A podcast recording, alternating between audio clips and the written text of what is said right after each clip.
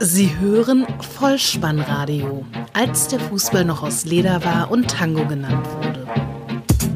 Herzlich willkommen und hallo zum Vollspannradio, der Podcast unter dem Motto, als der Fußball noch aus Leder war und Tango genannt wurde. Mein Name ist Dirk, auf Twitter unter at Vollspannradio oder at spike.deh unterwegs. Und in der 15. Testepisode des Vollspannradios, der Episode VSR 000 O wie Otto, erwartet euch ein kurzer Abriss des 20. Spieltages der Fußball-Bundesliga. In der Nostalgie-Rubrik freut euch zum 50-jährigen Jubiläum auf Anekdoten zur ZDF-Torwand. Außerdem wird Stellung genommen zur Frage, Wer kommt weiter im DFB-Pokal Viertelfinale? Und als Empfehlung weise ich zusätzlich auf ein bemerkenswertes Interview eines BVB-Profis hin, das den Menschen im Fußballprofi deutlich zutage treten lässt. Kommen wir aber zunächst zur Chronistenpflicht sozusagen und zwar zum Bundesligaspieltag Nummer 20. Das erste Spiel am vergangenen Freitag.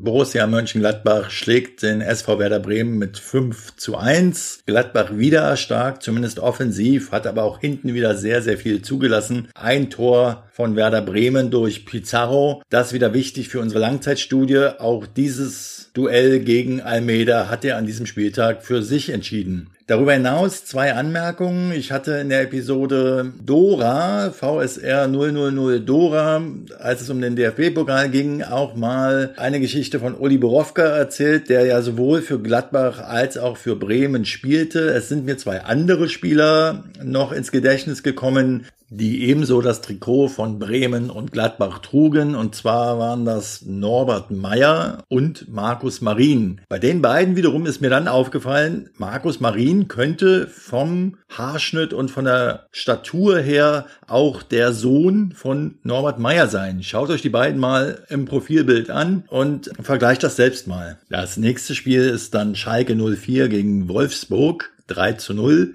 Die Schalker souverän, aber bei dem VfL Wolfsburg muss man schon sagen, erschreckend schwach, was die zurzeit liefern. Die Frage wird sein, wann Dieter Hecking angezielt wird. Die nächste Begegnung Eintracht Frankfurt gegen den VfB Stuttgart 2 zu 4. Und an dieser Stelle darf ich schon wieder einen Verweis auf den Eintracht-Podcast machen, was ich natürlich sehr gerne mache, weil der sehr, sehr unterhaltsam ist. Und ein Mitglied dieses Podcasts, der Basti nämlich, hat dieses Ergebnis exakt vorausgesagt in der letzten Episode des Eintracht-Podcasts. Ich selbst habe 2-2 getippt. Ähm, hab der Eintracht etwas mehr zugetraut. Nun gut, die nächste Partie, die ich besprechen möchte, ist die Partie Hannover 96 gegen Mainz 05. Endstand 0 zu 1. Und erschreckend für mich mit anzusehen ist die Hilflosigkeit, mit der Hannover 96 derzeit agiert. Thomas Schaf ist in seinen Interviews ja nie von großer Euphorie geprägt, aber irgendwas muss da passieren. Dieser Aufschwung, den man sich erhofft hat, ist eigentlich nie eingetreten und ähm, gelöst habe ich Thomas Schaf das letzte Mal in den Aufzeichnungen von Zeiglers wunderbarer Welt gesehen, wo er Arndt Zeigler beigebracht hat, wie man anständig trainiert. Weiter geht's mit der Begegnung Hertha BSC gegen Borussia Dortmund 0 zu 0.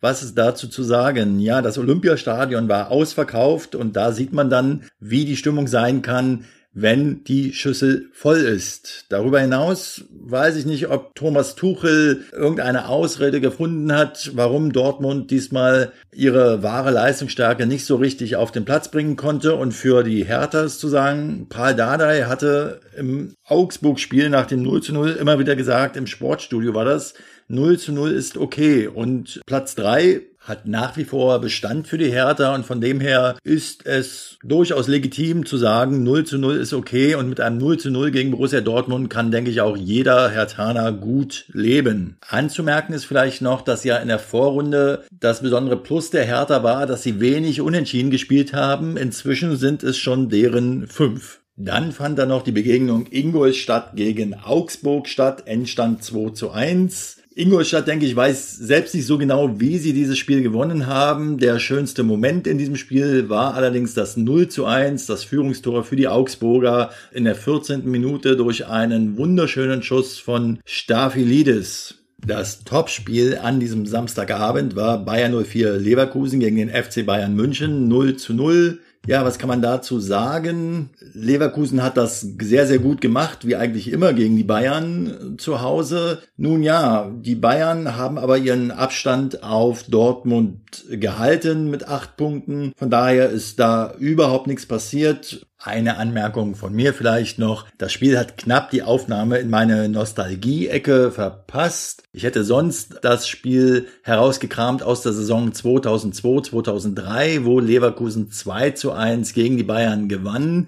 Bayern wurde am Ende dann doch trotzdem Meister in dieser Saison. Am 30. Spieltag in Wolfsburg war das damals. Aber die Begegnung Leverkusen-Bayern 2 zu 1 aus der Saison 2002, 2003 war unter anderem dadurch geprägt, dass Oliver Kahn dem Thomas Bredaric, ehemaligen Stürmer von Leverkusen, an den Kragen ging, der sich zu dieser Situation dann danach wie folgt äußerte.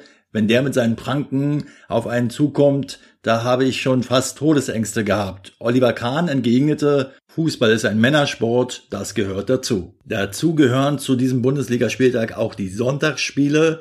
HSV gegen den ersten FC Köln 1 zu 1. Anzumerken, dies war das einzige Unentschieden, das ich exakt richtig getippt habe in meiner Kicktipp-Runde und die TSG Hoffenheim gegen Darmstadt 98 0 zu 2. Und hier muss man schon sagen, das Minenspiel sowohl von Trainer Hüb Stevens als auch von allen Spielern der Mannschaft lässt aus meiner Sicht nicht darauf schließen, dass die Spieler der TSG Hoffenheim irgendetwas mit dem Wort Abstiegskampf anfangen können. Aber vielleicht sind Sie oder Ihre Berater bereits real oder in Gedanken in Verhandlungen mit anderen Clubs kommen wir zur Nostalgie-Rubrik in dieser Episode vom Vollspannradio. Und zwar habe ich mir da, wie der Sendungstitel es schon erahnen lässt, die ZDF-Torwand ausgesucht. Drei unten, drei oben. Das ist der Ausspruch des Moderators des Sportstudios, der immer dann fällt, wenn er die Gäste zum Torwandschießen bittet. Wie bin ich drauf gekommen? Es ist ein Tweet von Jochen Breyer, dem ZDF Sportstudio Moderator, in meiner Timeline geflattert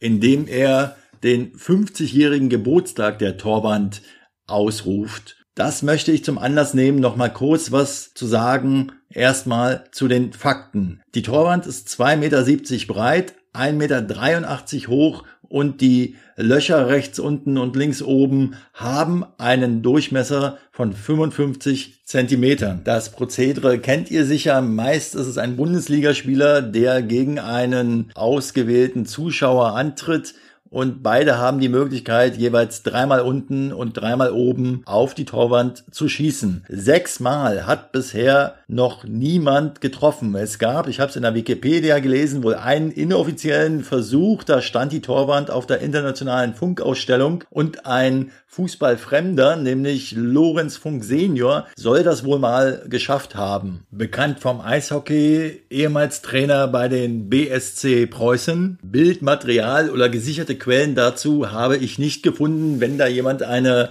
äh, gesicherte Quelle ausfindig machen kann, dann kann er das mal gerne in den Kommentaren hinterlassen.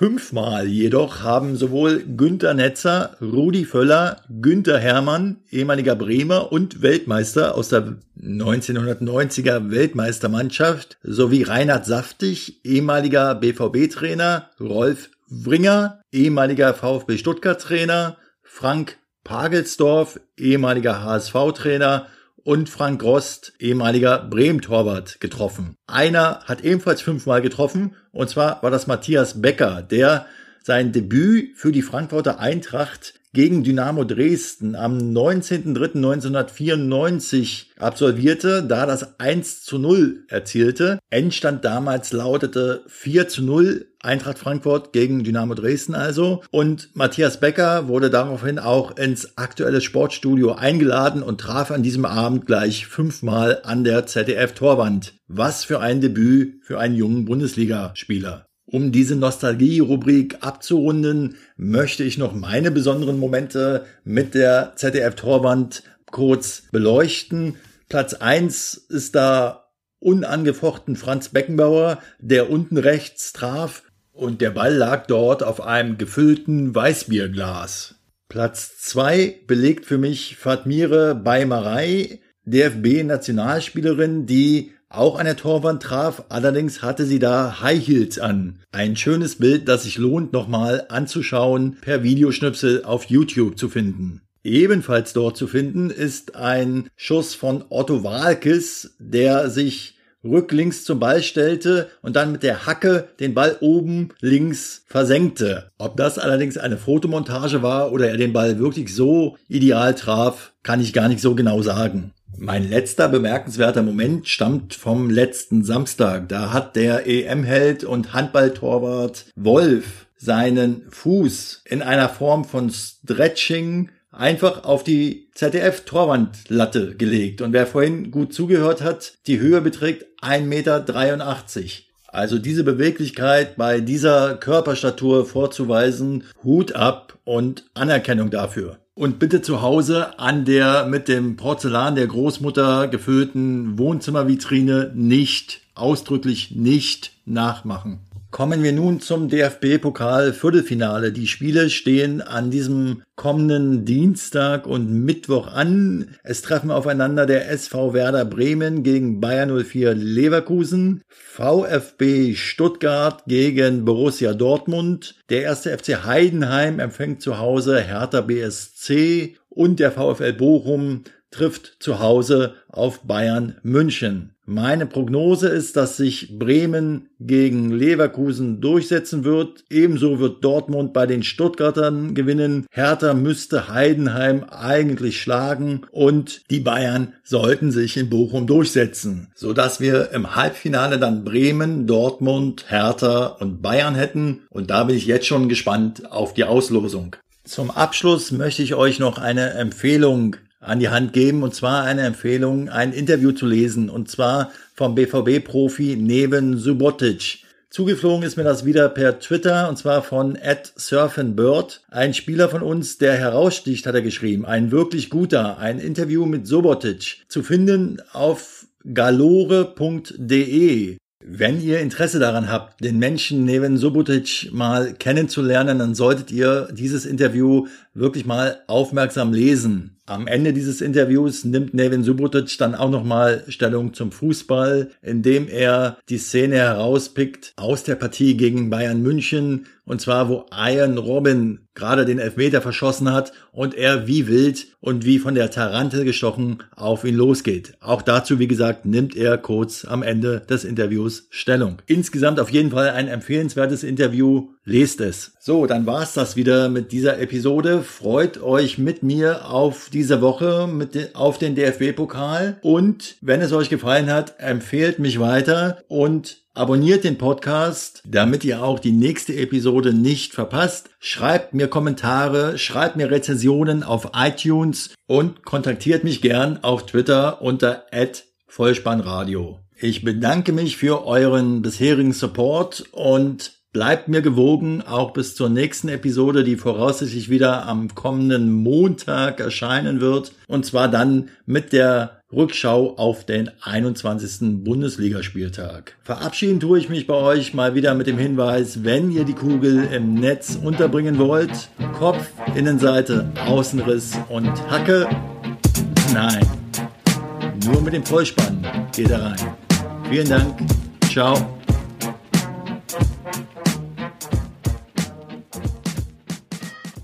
Sie hörten Vollspannradio. Vollspannradio. Vollspannradio. Vollspannradio. Vollspannradio. Vollspannradio. Vollspannradio.